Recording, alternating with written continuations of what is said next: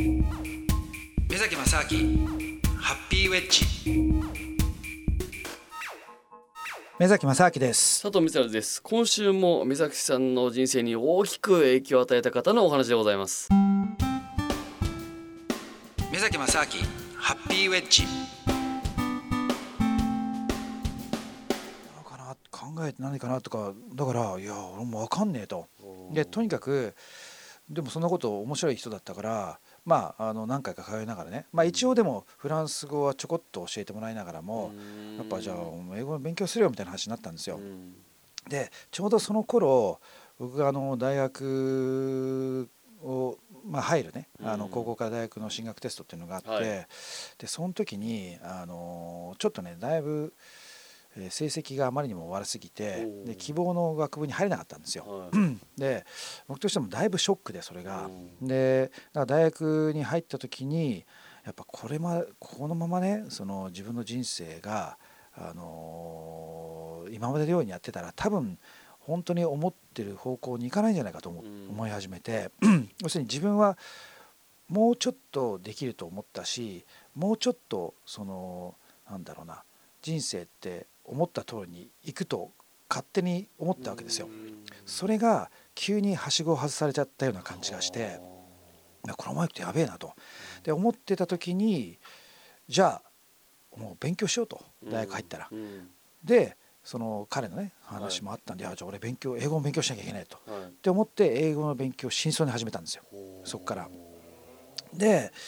であと彼がじゃあなんかお前あのちょっとね仕事の手伝いしろとかいう話になってよかった仕事の手伝いもするからって言ってバイトみたいな形で彼のねい。ろんなそのなんか書類整理からあのなんか家に帰ってこうなんかやったりとかねしてたんですよ。でそのうち、えー、と大学23年生ぐらいになった時に2年生かな？3年生ぐらいの前ですね。あのちょうどあの僕もねあ2年生じゃないな。大学そうだ2年生の前ぐらいですね、うん、あのやっぱり家でその親元でね、うん、あの生活するって僕嫌だったから、うん、だからちょっと独立をしようと思って、はい、でまあどっか都内で住もうと思ったんだけどやっぱりなかなか学生でバイトしてってなるとそんなにねいいとこは住めないしいいといいとこ住まなくてもいいんだけどもお金かかるじゃないですか。って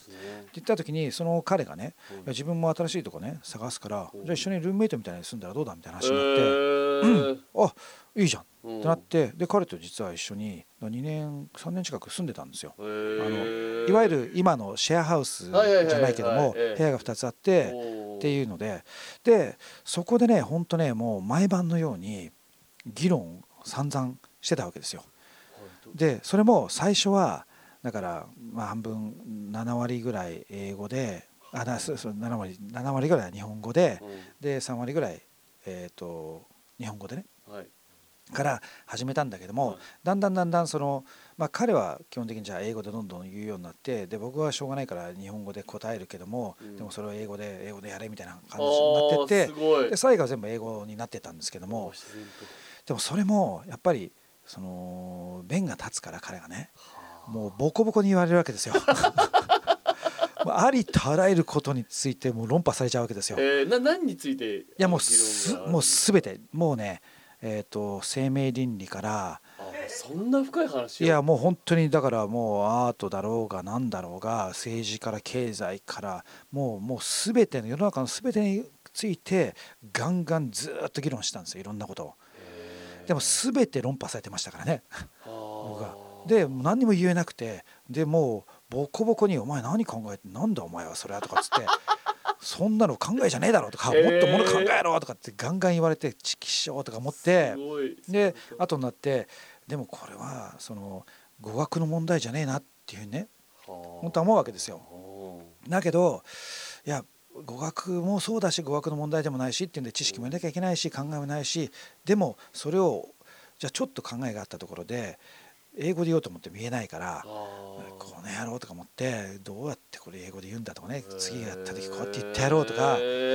いうなんか悔しさもありながらこうだんだんだんだんこう何て言うんですかねいろいろまあ英語も上達してったしいろんな知識もついたっていうのがあったんですよ。ででね大学まあ卒業する前にまあ僕はもう留学しちゃったんでね、あのまあそこの一緒の一緒に暮らしたっていうのはそれでまああの僕はアメリカ行くのではい。引き払っちゃって亡くなったんですけども、うん。まあその後もまあ何回かねその日本から帰ってきたりとか、あと定期的にねあのいろんな彼の手伝いとかやったんですよ。うん。だけど面白いことにその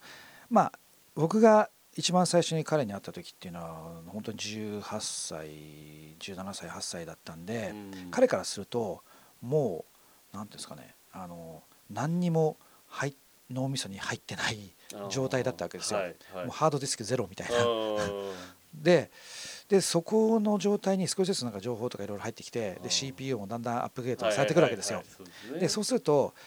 やっぱ少しずつ僕も知恵がついてきてねうん。で議論とかなってくると、うん。たまに100回に1回ぐらい、いうん。や俺の方が正しいだろうみたいになるわけですよ。ででだんだんだんだんこっちもこうテクニックがついてくるから「はいいはい。はいやお前はこうでこうだ」っつって向こうがこうねヒューヒューって逃げるところを追い込んでって「いやお前それ中央だろ」ってガーッと追い込んでやっていくと絶対認めないんですよ彼は。それを。絶対認めない。明らかにもうそう明らかそうそうしてんのに絶対認めないです。すごい我の強いねおっさんだったんで。それででだけどそういうのは何回かまあ最初のうちはいいんですよそれでもね。うんいいんだけどもだんだんだんだんあと僕も経験値がついてきて、さらに知恵もついてきてね、でさらにこう英語もどんどんどんどん上手くなってくると、もうほぼ要するに普通に話して対等になぐらいになってくるわけですよ。だけど彼からするとやっぱ僕はそのやっぱりあくまでその会った時の、うん。要するに親が常に子供を見ているような感覚ってあるじゃないですか、俺が育てたんだみたいあなーずっと後輩みたいなね、はい。感じでずーっと後輩扱い なんですよ。後輩どころかその弟子ですよね、弟子扱いであるんでだからなんかねそれがだんだんだんだんこうね頭きてうん。でそれがねそうだな78年前にまあちょっとあるきっかけでその彼のまあちょっとねいろいろ仕事上のあの書類をねあのこれお前ちょっと難しい話だからっつっていろんな資料とか専門用語とかたくさんあったからうん。ちょっとこれ訳すの手伝ってくれっていうね、うん。ちょっと訳すっていうかあの説明してくれって話になったんですよ、で僕は日本語でパーって読んでああこれこれこれこれこうだよって説明したんですけども、うん。そしたらその内容がねあれ？と思っていやこれってちょっとこうじゃない？なちょっとあんまり詳しいことはね、はいはいはい言えないんですけども、うん疑問ななとかあったんですよ、うん。でこのこのおかしいじゃん。うん。うんこれどうなってんの？って言ったらそいつがね彼はねいやお前にその質問してねえからっつって。いやお前に質問してんのはこの内容を俺に伝えろっつってるだけなんだって話になってはあとか思っていやだからさそれは分かるけどでもこの内容重要なんじゃないと。これこうなってだからこれどうなったかすげえ心配だからうん。ちょっとこれ教えてくれよっつったらいやお前関係ねえからっつって。お分かったじゃあね。で本当はでも関係ある話だったんですよ。ー